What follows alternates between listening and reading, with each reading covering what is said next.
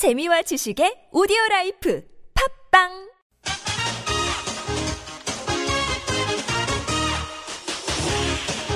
열린 아침 김만흠입니다. 3부 시작합니다. 열린 인터뷰 두 번째 시간입니다. 가습기 살균제 사건을 계기로 국내 소비자 집단 소송법과 징벌적 손해배상 제도를 법제화해야 한다는 목소리가 나오고 있습니다. 기업들의 도덕적 해이를 막고 소비자들의 원활한 피해 보상을 위해서 관련법을 고쳐야 한다는 얘기인데요. 이미 지난 2014년에 이 관련한 법을 발의한 분입니다. 국회 법제사법위원회에서 활동하고 있는 더불어민주당 서영교 의원 전화로 만나보겠습니다. 예, 방송 들으면서 의견 주실 분들은요. 50원 유료 문자 샵 0951이나 카카오톡 플러스 친구 TBS 라디오로 의견 보내주시기 바랍니다. 서영교 의원님 나와 계십니까? 예, 안녕하세요. 서영교입니다. 네, 지금 예. 20대 총선이 한참 지나긴 했었지만은 총선 이후에 지금 처음 연기한 거죠? 예, 처음입니다. 예, 재선 당선 축하드립니다. 감사합니다. 더 네. 열심히 해서 보답하겠습니다. 네. 이번 가습기 살균제 사건 이게 뭐 사- 판매 사용 기점으로 보자면 15년이고 사건은 된 지도 5년이 지났는데 이제야 이게 본격적으로 이 문제가 이제 제기되고 뭐 이렇게 조사하고 이렇게 된 거 안타깝지 않습니까? 어, 너무너무 안타깝죠. 예. 아, 아이가 아파서 또 부모님이 아프셔서 병원에 가 있다가 가습기를 틀어주면 좀 낫다라고 해서 가습기를 틀다가 좀 깨끗한 가습기, 또 마트에서 쉽게 가습기 이 살균제를 구입할 수 있거든요. 예. 쉽게 구입해서 좀더 어, 빨리 회복시키려고 했는데 그러다 보니까 내 아이의 폐가 굳어갔고 부모님의 폐가 굳어갔고 원인 모를 어, 이유로 삼 것 같았는데 알고 보니까 내가 넣었던 가습기 살균제 때문이었다라고 예. 해서 이 부모들은 아빠들이 주로 가습기 살균제를 사다가 아이 그 병원에다가 산모의 병원에다 넣어주곤 했거든요. 예. 그래서 어, 부모들의 고통이 또 피해도 어마어마하지만 또 사후적 트라우마가 아, 어마어마합니다. 예. 그런데 여기에 이제 업체는 사과도 하지 않고요. 피해 보상도 이루어지지 않고 사법 처리도 이루어지지 않았고 정보도 나몰라라 했고 국회도 마찬가지로 나몰라라 하고 있었던 것은 아닌지 반성해야 될 시점인 것 같습니다. 예. 네. 그 이미 지난 2014년에 소비자 집단 소송법 대표 발의했었는데 당시는 법안 발의 배경이 가습기 살균제 관련 있었습니까? 아니면 다른 쪽하고도 관련이 있었습니까? 아, 당시 집단 소송법은 이 가습기 살균제보다는요. 예. 아, 당시에 카드사가 음. 아, 금융기관이 아, 개인정보를 아, 최소 2천만 건 정도 유출했고 그리고 또 약 5년 동안 1억 4천만 건 정도 개인정보를 유출했던 사건이 터졌었습니다. 예. 아, 그 사건이 터지면서 아, 이 집단소송법이 이제 필요한 시점이 됐다라고 해서 진행을 하기 시작했는데요. 당시 가습기 살균제 관련해서도 어, 이 시민단체와 피해자들이 시위를 밖에는 할 수 있는 게 없었습니다. 예. 어, 시위를 하고 있었고 저도 그 시위를 같이 해주기도 했고요. 예. 그러면서 이 집단 소송법이 그 가습기 살균제에도 영향을 미칠 수 있겠구나라고 생각하면서 같이 준비를 해왔던 것입니다. 예. 그 소비자 집단 소송법 지금 발의한 그 소송법 구체적으로 어떤 내용이 담겨 있습니까? 아, 이 소비자 집단 소송법에는 구체적으로 기업이 뭔가를 제조하게 됩니다. 예. 그리고 제조하는 과정 속에서 문제가 있거나 광고가 허위 가장 광고를 하게 되거나 그다음에 기업 간에 담합이 있거나 그리고 판매하는데 또 소비자 정보를 그 유출하거나 이런 과정 속 손해를 소비자들이 입게 됩니다. 예. 그런데 이 손해 입은 소비자는 다수인데 이 소비자들이 지금까지는 모두 다 개별적으로 법적인 소송을 해서 법적인 소송에서 이겨야만 피해 보상을 받을 수 있습니다. 예. 그런데 이제 다수의 피해자가 있는 경우에 일부가 어, 소송에서 승소를 하게 되면 관련 소비자들이 어, 함께 손해배상 청구권을 인정받도록 하는 내용이 어, 이 집단 소송제 안에 들어 있습니다. 그럼 그 구체적인 내용은 뭐냐라고 하면 구체적인 내용들은 조금 전에 말씀드린 것처럼 기업의 제조 과정에서 문제, 광고의 허위, 담합 등 어, 대통령령으로 정하는 부분으로 할 수 있다라고 조금 여지를 두고 있습니다. 네, 그러니까 집단 소송을 통해서 이제 하게 되면은 거기에 해당되는 사람이 전부 이제 구제를 받거나 보상을 받을 수가 있겠군요. 그렇죠. 네. 그러니까 이제 동일 피해자 집단이 쭉 있으면 동일 피해자 집단 전체를 총원이라고 부르고요. 예. 그 아, 개별 개별 피해자들을 구성원이라고 하는데 구성원이 에, 이 집단 소송을 걸게 되고 아, 이 집단 소송을 걸어서 승소하게 되면 그 구성원이 집단 소송을 제기하면 법원이 허가하고 그러면 소송이 시작되고 총원에 속한 분들이 나도 여기 같이 하겠다는 의사를 밝히거나 빠지겠다라고 하고 나서 이 총원 구성원이 이제 한 명이라도 승소를 하게 되면 총원이 같이 혜택을 받게 되는 그러한 제도입니다. 예. 지금 현재 이 법사위에 이게 이 이제 소비자 집단 소송법이 계류된 것으로 알고 있는데 네. 법사위가 해당 상임인가요? 어, 예, 법사위가 해당 상임위가 돼- 아. 해- 해당 상임 예. 그동안에 이렇게 논의가 어느 정도 진행이 됐습니까, 그러면? 어, 이, 그, 집단, 제가 발의한 집단 소송법, 그리고 제조물 책임법이라고 또 있습니다. 백지현 예. 의원이 발의했고요. 두 가지는 2013년, 2014년에 발의했는데, 아, 하나도 논의가 되지 못하고 있는 아하. 상태입니다. 어, 원래 박근혜 대통령께서 이제 공약으로 내걸은 게 이, 어, 그 집단소송법하고 제조물 책임법이 공약으로 내걸었던 내용입니다. 예.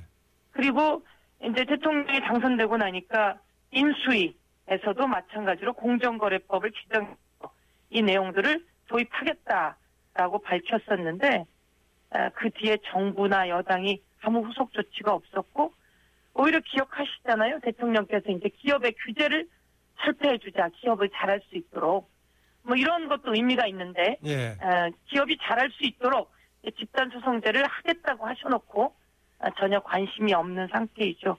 그래서 이 법안 통과되지 못한 상태입니다. 네. 그리고 논의도 못하고 있는 상태이죠.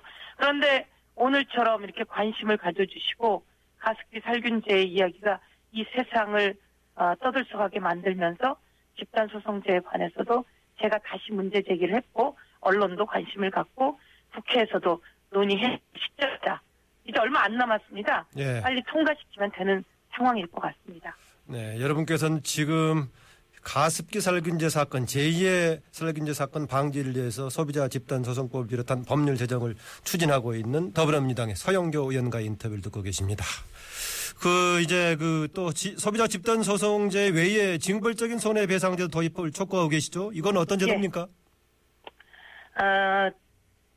기업이 고의, 고의성이 있고 악의를 가지고 반사회적으로 이렇게 해서 문제를 일으켰을 때는 실제 손해액보다 더 많은 손해를 배상하게 하는 제도입니다. 예.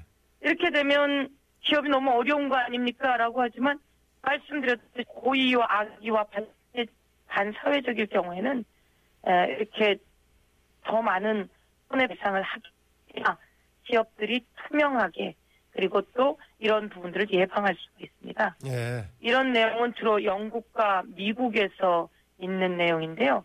얼마 전에 미국의 존슨앤존슨은 그 어, 화장품 아이들 악품 같은 게 있잖아요. 그렇죠. 예. 이 경우에는 이제 소비자들이 문제 제기를 계속했습니다. 아, 발암 물질이 에, 들어있고 그 가능성이 높다. 예. 한 어, 여인이 난수암에 걸리면서 이 소송이 시작됐는데요. 원래 배상 금액은 500만 달러입니다. 그런데 이거 10배인 5,500만 달러를 배상해라. 라고 함으로써 그 경종을 사회에 올리기. 예. 그래서 오히려 기업들이 아 문제가 있다고 제기될 때는 빨리 대처를 해야 되겠구나 하고 함으로써 해결될 가능성이 예방 효과가 훨씬 높은 제도가 징벌적 배상 제도입니다. 예, 말씀하신 대로 예방 효과로 뭐 이제 잘, 너 이제 예방 효과를 이제 기할 수 있으면 좋겠는데 반대하는 쪽에서는 또 그게 너무 기업의 활동을 위축시킨다. 또 아까 10배 말씀하셨는데 이렇다가 예. 기업 도산시키는 법 아니냐라고 또 반박을 예. 하는데 여기에 대해서 예, 어떻게 예. 반론 제기하시겠습니까?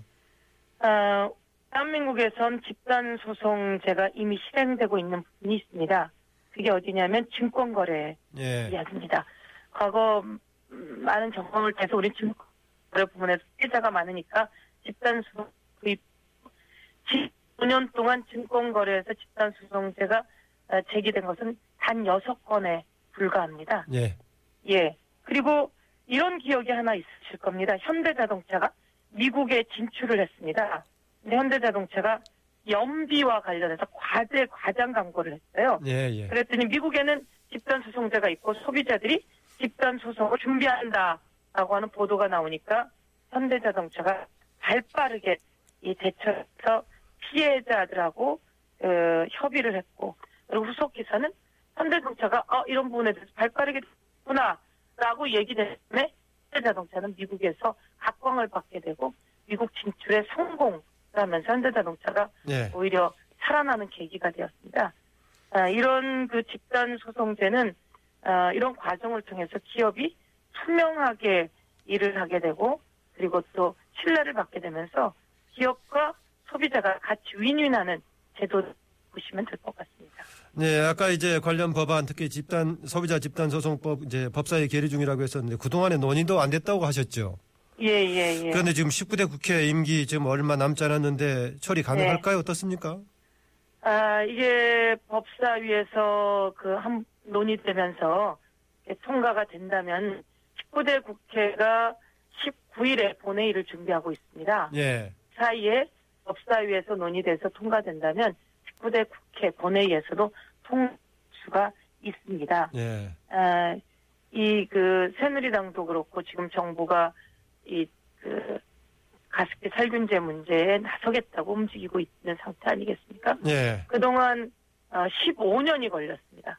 15년 동안 정부가 아, 이 가습기 살균제에 대해서 문제 제기를 했더니 문제가 없다. 계속 해왔던 게 약 10년 넘게였습니다. 예. 그리고 피해자를 봤는데 이제라도 정신을 차려서 정부와 여당이 빨리 하자고 하면 못할 것이 없는 상태입니다. 예. 그래서 남은 시간이라도 정부와 여당이 빨리 하고 하자고 한다면 저희 더불어민주당은 준비가 다 되어 있어서 통과시키지 못할 이유가 없다.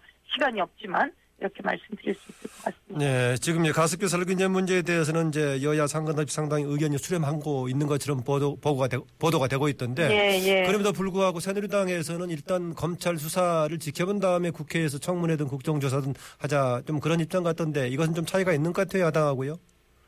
어, 검찰 수사를 지켜본 다음 검찰 수사는 당연히 진행되어야 되겠죠. 예. 그리고 그것은 다음이 될 것이 아니라 이것은 또다시 어, 늑장을 부리는 상황이 될 수 있습니다. 검찰 수사와 동시에 동시에 해야 아, 됩니다. 청문회와 그다음에 피해 보상, 그다음에 특별법이 추진되어야 되는 건 아니겠습니까? 예. 에, 상황이 이렇게 벌어진 상황이고 그런데 정부와 여당이 미적지근한 태도를 보이게 되면 오히려 그 옥시사나 아니면 이런 관계 기업들이 어, 제대로 대처하지 않을 가능성이 높은 상황입니다. 예. 벌써 만천하에 드러났는데 정부가 피해자들을 향해서 그리고 이런 기업들에 대해서 제대로 대처하지 못한 것에 대해서 반성하고 또 정부 입장에서 사과도 하고 그러면서 빨리 이 법안 청문회 그리고 특별법 이 집단소송법 징벌적 손해배상법 그다음에 피해자들을 위한 특별법 특별법. 이거를 저희는 옥시 3법이라고 삼법. 이름을 예, 지었는데요. 예. 옥시 3법이 동시에 통과되어야 된다. 이렇게 말씀드려야 될 것 같습니다. 예, 마지막으로요. 저 역시 이제 보건복지부라든가 환경부 등이 정부 부처에서 잘못한 부분에 대해서는 특히 이제 국회에서 역할이 필요하다고 보는데 예, 예. 어, 지금 이제 보건복지부, 환경부, 식약처 등의 정부 차원에서 잘못한 것 몇 가지만 지적한다면 뭐가 있겠습니까? 이거 좀 듣고 싶습니다. 예. 어, 공산품 같은 경우에는 산자부가 담당 부서이고요. 화양, 화학물질 같은 경우에는 환경부, 식품 같은 경우에는 식약처, 그리고 이런 그 가습기 살균제, 아, 아이들이 원인 모르게 사라져가고 죽어가는 이런 과정 속에서는 보건복지부 산하의 질병관리본부가 이것에 대해서 빨리 그 원인을 규명하고 해결책을 내놔야 합니다. 알고도 그런데- 발표를 안 했던 것 같아요. 보니까 알고도 이미 파악을 하고도. 그렇죠. 예. 어, 질병관리본부는 끊임없이 문제 제기가 되었는데도 그 제대로 대처를 하지 않았고 그리고 그 서울대나 호소대 등에서 이와 관련한 것들에 대해서 했음에도 불구하고 숨겼었고 이런 것들을 질병관리본부가 알았던 거죠. 예. 그런데도 2000년에 발생한 것을 2011년에서야 수거하기 시작했으니 아주 늑장 대처이고요. 산업통상부 같은 경우에는 이런 가습기 살균제가 이제 생활용품으로 왔단 말이에요. 예. 그러면 생활용품 관리부처가 바로 산업통상부인데 산업통상부도 이런 부분에서 책임을 면하기 어렵죠. 예, 그래서 이런. 그 부처들과 더불어서 옥시 3법에는 원인 규명, 그 다음에 범위 선정, 배상을 어떻게 할 것인지 어, 등등이 예. 특별법 형태로 담겨져야만 아, 될 것 같다 이렇게 말씀드릴 수 있을 것 네. 같습니다. 오늘 말씀 고맙습니다. 예, 감사합니다. 네, 지금까지 국회 법제사법위원회에서 활동하고 있는 더불어민주당 서영교 의원이었습니다. 하루를 여는 아침 세상을 바라보는 합리적인 시각 열린 아침 김만은입니다.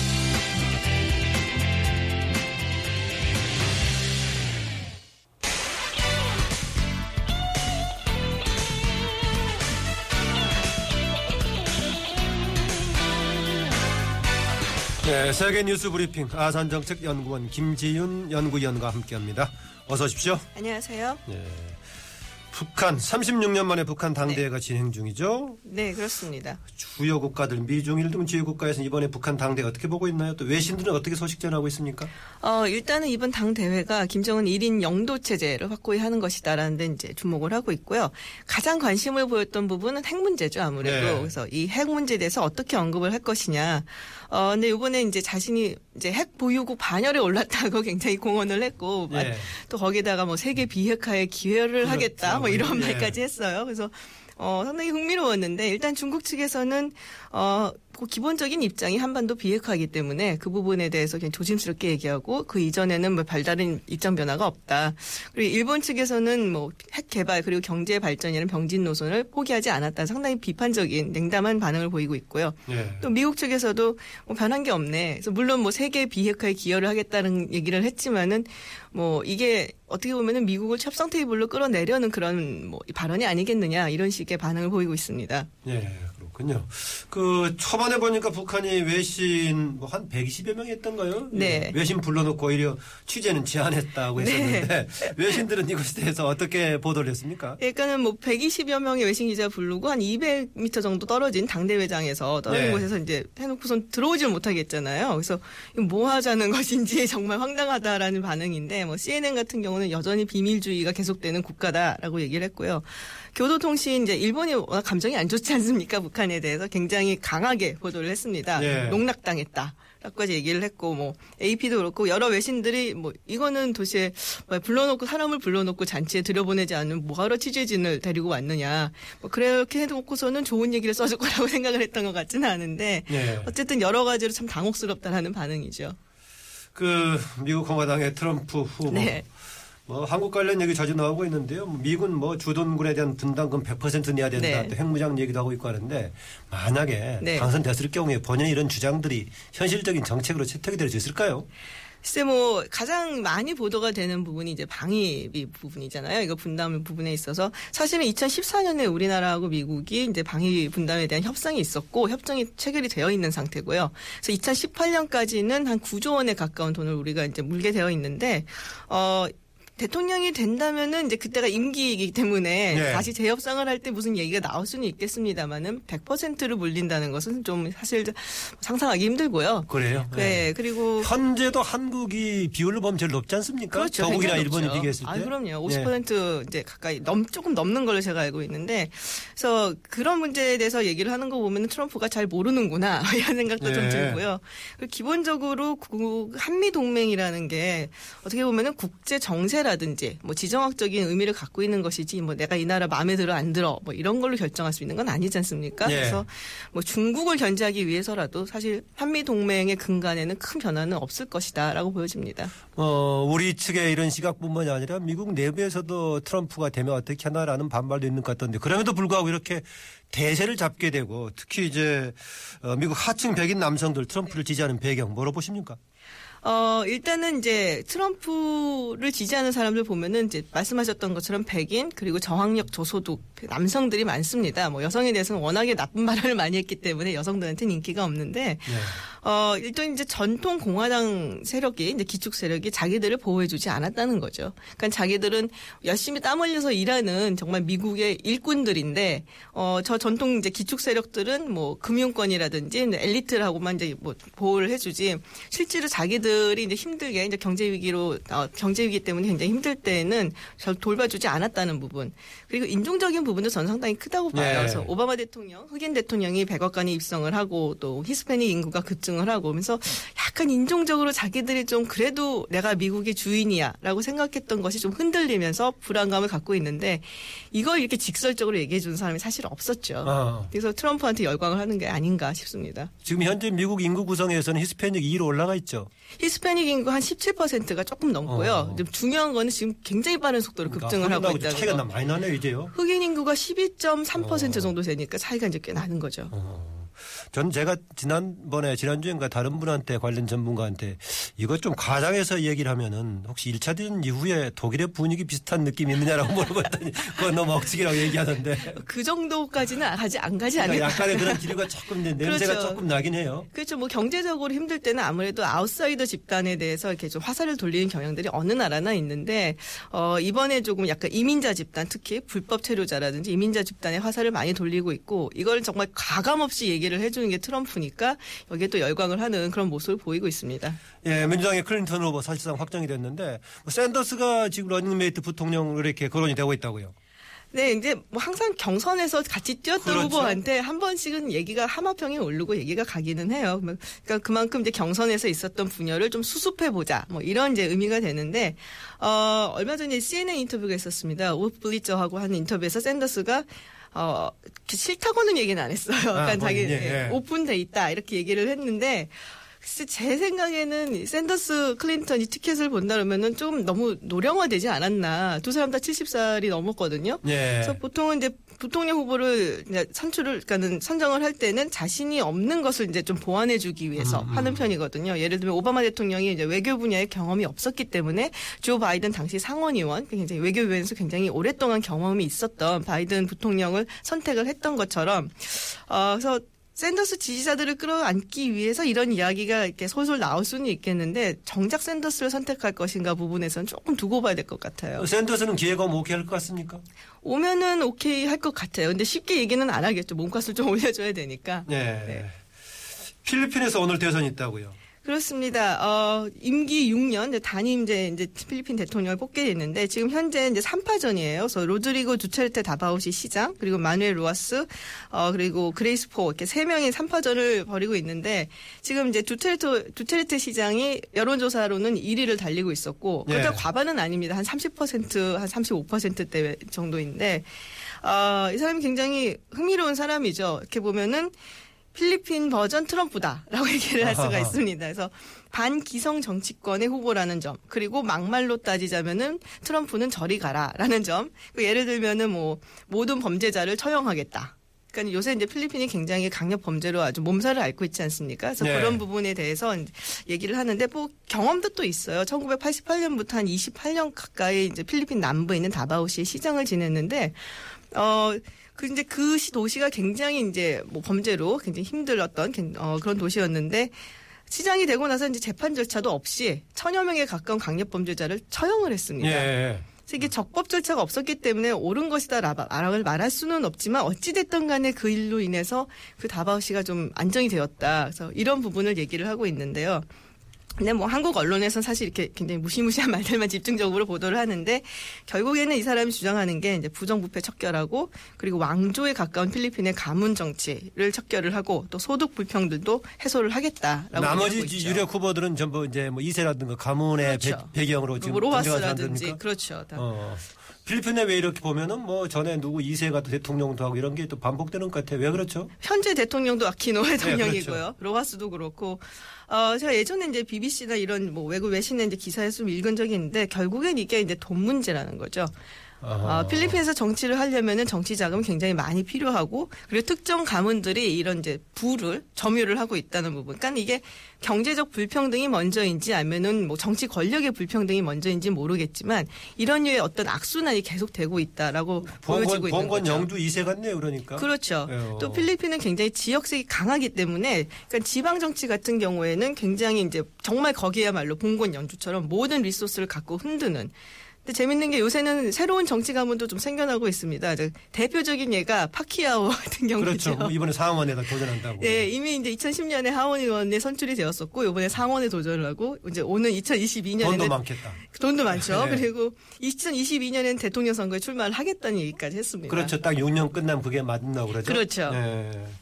이번에 런던 시장에서 선출됐는데 40대 이슬람이에요? 네, 예. 어, 이름이 사디크 칸이고요. 이제 최초의 무슬림 시장입니다. 그리고 노동당 후보로 나서 선출이 됐고요. 어, 저는 이 뉴스를 듣자마자 아 그러면 트럼프가 대통령이 되면은 영국의 런던 시장은 미국을 못 가는 건가 하는 생각이 네. 좀 들었는데 파키스탄 이민자 아들이고요. 아버지는 버스 운전사였고 어머니는 재봉사 출신이었다고 하죠. 그래서 아주 그야말로 자수성가형 인물이고 인권 변호사로 활동을 하다 정계 입문을 한 어, 1970년생 46세 좀 약관입니다. 예. 어, 굉장히 화제가 됐고 사실 이 선거 캠페인 동안 말이 많았던 게 이 보수당 후보였죠. 자크 골드스미스가 인신공격적인 발언을 굉장히 많이 했어요. 뭐 인종적인 얘기 또 종교를 가지고 많이 물어, 뭐 물고 늘어졌고 어, 이 사람이 이제 시장이 된다면은 뭐 이슬람 극단주의자들에 대해서 굉장히 온화한 정책을 할 것이다. 뭐 예전에 이슬람 극단주의자를 변호한 적도 있다. 예. 근데 여기 이제 카메론 수상까지 같이 이제 더불어서 어, 얘기를 하는 바람에 하원 영국 하원에서 이런 얘기를 하다가 굉장히 욕을 많이 먹었죠. 근데 이제 영- 런던이라는 곳이 워낙에 커스모폴리탄입니다. 뭐 외국에서 온 유입 인구가 4분의 1이고 그리고 8분의 1 정도가 이제 무슬림이라고 해요. 그러니까 이런 말을 한 것이 오히려 역풍을 맞았다라고 해서 이제 사디크 칸 시장이 당선됐는데 굉장히 뭐 어떻게 보면 일조를 했다라는 얘기도 있습니다. 어, 다른 유럽 대륙에 비해서 런던, 영국 쪽은 이렇게 인종 문제에 대해서 개방적인가요? 영국이 이제 다문화주의를 할 때 어떻게 보면 조금 이렇게 어 좀 integration 이쪽보다는 이제 존중을 많이 해주는 그런 예. 쪽을 정책을 많이 썼습니다. 그래서 어느 쪽 다문화 정책이 맞느냐 갖고 대륙 쪽이 맞나 아니면 영국 쪽이 맞냐고 굉장히 얘기가 있었는데 단편적으로 이렇게 런던 시장에 뭐 무슬림이 당선이 됐다는 것만 보기는 좀 힘든 게 런던은 영국 전체하고는 또 굉장히 다른 곳이라서 이것만 가지고 아 영국이 반문에 굉장히 가방적이다라고 말하기는 조금 힘들지 않을까 싶습니다. 네. 오늘 말씀 감사합니다. 감사합니다. 네. 지금까지 아산정책연구원 김지윤 연구위원이었습니다.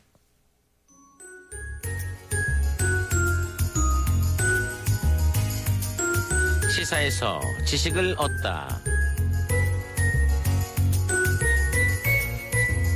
박근혜 대통령의 이란 국빈 방문 이후로 많은 관심을 받았던 것이 있습니다. 이슬람 국가인 이란의 전통을 존중하는 의미로 머리에 썼던 흰색 천이었는데요. 루사리라고 소개되었죠. 이슬람권의 여성들이 머리에 무엇을 쓰거나 해서 신체의 일부분을 가리는 것은 다 아실 겁니다. 이번에 박 대통령이 썼던 루사리는 그 중에서는 가장 덜 가리는 단계입니다. 보셨다시피 머리카락 쪽만 가렸는데요. 히잡이나 차도르의 일종이다 이런 말이 있습니다만 사실 그것에 대한 통칭은 없습니다. 다만 얼굴을 내놓는 히잡, 얼굴과 손발을 제외한 전신을 가리는 차도르, 눈만 내놓는 니까압이나 눈마저 망사로 가리는 부르카까지 이 복식에 따라 다양한 이름이 있는데요. 이것도 대체로 이렇다는 것이고 변형된 스타일도 많다고 합니다. 공공장소에서 여성의 신체를 가리는 것은 이슬람 율법에서 비롯되었다고 알려져 있지만요. 실제로는 고대 메소포타미아 시대부터 존재했었습니다. 게다가 동로마 제국이나 일부 유대교에도 있었다고 하니 종교적인 편견으로 볼 것만은 아닌 것 같은데요. 지금은 나와 다른 것에 대한 존중이 특히 필요한 시대가 아닌가 생각해 봅니다.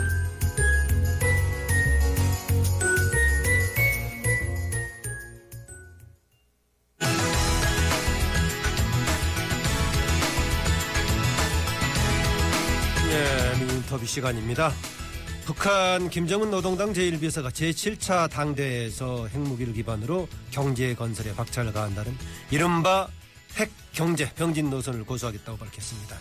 미국을 비롯한 국제사회는 북한을 핵 보유국가로 인정하지 않고 있는데요.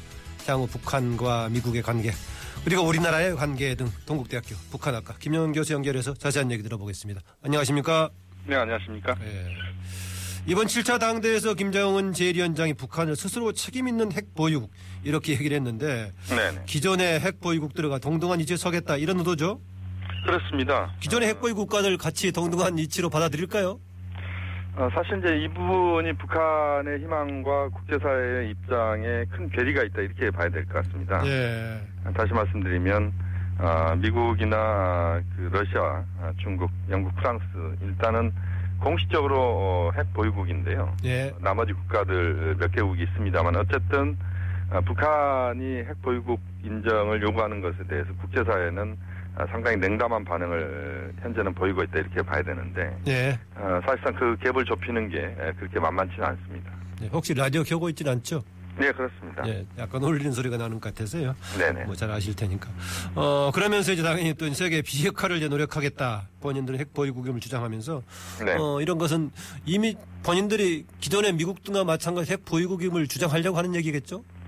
어, 그렇습니다. 사실은 뭐 세계 비핵화 이야기는 결국 어, 어쨌든 북한은 핵 보유국을 인정받고 그 다음 단계에서 네. 아, 세계 비핵화를 위해서 노력한다 아, 이런 이야기입니다. 그러니까 한편으로는 음, 핵 보유국 인정을 국제사회로부터 공인받겠다는 것이고 또 그 과정에서 세계 비핵화 이야기는 어쨌든 북한이 아, 최대한 음, 그 외부 세계와의 그 통로를 열어놓고 어, 핵 문제를 풀어가겠다 뭐 이런 차원의 입장이다 이렇게 평가할 수 있겠습니다. 네. 뭐 해묵은 논란을 제가 제기하는 것 같기도 한데요. 네네. 뭐 북한이 만약 이런 주장이라는 것은 기존의 미국이라든가 핵 보유 국가들은 본인들은 보유하고 있으면서 비핵화를 주장하는 논리하고 똑같은 거 아닙니까? 어, 사실 그런 이야기로 또 같이 그 말씀드릴 수가 있습니다. 예. 지금 상황은 아, 사실상 북한의 핵 보유 포기 이것이 이제 국제사회 공식 입장이다 이렇게 봐야 될 것 같고요. 예, 예. 어, 그러면서도 이제 국제사회 일각에서 비확산 문제 정도에서 북핵 문제에 접근해야 되는 건 아니냐 이런 이야기가 또 나오고 있습니다. 예. 아, 그러니까 어, 김정은 제1위원장 이야기는 결국 핵 보유국 인정 속에서 세계 비핵화라는 것은 결국 어, 그런 논리와도 좀 일맥상통한다. 아, 그러니까 북한의 핵 보유국 인정을 받고 그 다음에 비확산 하지 않겠다. 뭐 이런 입장으로 어, 정리가 될 수도 있을 것 같은데요. 예. 그 부분에 대해서 아, 사실상 국제사회에 일치된 예, 그런 입장은 여전히 예, 북한 비핵화다 이렇게 예, 말씀드릴 수 있겠습니다. 예, 동시에 북한은 이번에 또 미군 철수를 또 한 번 요구했는데요. 이게 지금 한미동맹 균열을 노리는 전략일까요? 아니면 이래선 그냥 발언일까요? 어, 사실 주한미군 철수 부분은 그동안 공식적으로 북한이 지속적으로 주장해왔던 바입니다. 예. 어, 물론 비공식적으로는 아, 주한미군이 동북아에서 균형자 역할을 한다. 이런 차원에서 용인하는 듯한 그런 발언들도 나왔습니다만 그런데 이번에 강조하게 된 배경이요. 어, 강조는 결국 지금 상황에서 어, 역시 그 북한이 에, 그 비핵화 세계 비핵화 이야기를 하고 어, 전반적으로 핵 보유국 주장 이런 과정에서 결국 어, 주한미군 철수가 아, 이루어져야 된다. 아, 이것은 결국 미국과의 아, 각을 세우면서 어, 그 현재 한반도 상황들을 아, 북한이 주도하겠다. 뭐 그런 차원에서 어, 그 주한미군 철수 부분을 강하게 요구했다 이렇게 말씀드릴 수 있겠습니다. 네, 저 김 교수님 연결 상태가 고르지 못해 다시 한번 연결하겠습니다. 네네. 예. 예, 지금 김영현 교수와의 지금 인터뷰를 진행하고 있는데요. 북한의 7차 당대에 관련해서 북한의 입장 지금 전문가 얘기를 듣고 있는데 연결 상태가 고르지 못해서요. 잠시 이제 끊었다가 다시 지금 연결을 하려고 하고 있습니다. 북한이 이번에 특징이 본인들이 지금 북한이 핵 보유국임을 국제사회에 이제 주장을 하면서 그걸 토대로 지금 비핵화를 강조하고 있는 기존의 이제 핵 보유국들과 국가들과 같은 입장을 좀 주장을 하고 있는 것 같습니다. 어, 김 교수님 연결돼 있죠? 네네네. 예, 아까 제가 이제 북한의 이번 다시 미군 철수 강조했던 배경 말씀드렸는데 대신에 지금 우리 측을 향해서 군사회담을 제안했습니다. 그렇습니다. 아, 우리 측에서는 지금 일단 진정성이 없다라고 했었는데 이렇게 부- 미국을 향해서는 미군 철수를 이야기하고 우리를 향해서는 군사회담 하자 뭐 민족 자주 입장에서 하는 것인데 이렇게 네. 했을 때 북한이 전략적으로 얻을 수 있는 이점이 뭘까요? 어, 사실 북한 입장에서는 이제 군사회담 제안 같은 경우는 음, 그동안 뭐 어, 지속적으로 어, 군사회담 이야기는 꺼내왔던 사안입니다. 다만 예. 어, 지금 상황에서 보면은 어, 미국에 대해서는 주한미군 철수를 이야기하고 한국에 대해서는 군사회담 하자. 아, 그러니까 한국 간 대화를 일단은 하자는 것이고 어, 미국과는 아, 각을 세우는 뭐 이런 부분이라고 봐야 되는데요. 예. 아, 여전히 지금 상황에서 미국은 대선 국면입니다. 아, 그렇기 때문에 미국과의 아, 충분한 대화를 할 수 있는 그런 상황은 지금 아니다. 이렇게 북한은 보는 것 같고요. 예, 그런 과정에서 아, 우리 정부와의 대화 이것은 어쨌든 북한이 남관계에서 어, 대화에 있어서 자신들이 에, 일단은 어, 상황들을 끌고 간다. 뭐 이런 차원에서 어, 대화 제의를 했다 이렇게 말씀드릴 수 있겠습니다. 네, 뭐 경제 얘기도 좀 해보죠. 김정은 네네. 어, 제1비서가 노동당 사업 평가하면서 경제 부분에서는 아주 낙후되어 있는 부분도 있다 이런 평도 했어요. 네네. 그러면서 경제 발전 5개년 전략 목표 제시했는데 이 내용 한번 정리해 주시죠.